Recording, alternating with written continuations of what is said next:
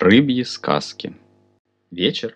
Пушистые снежинки спокойно сыплются на шапку в свете приподъездного фонаря. Я скачу свою неизменную тысячу.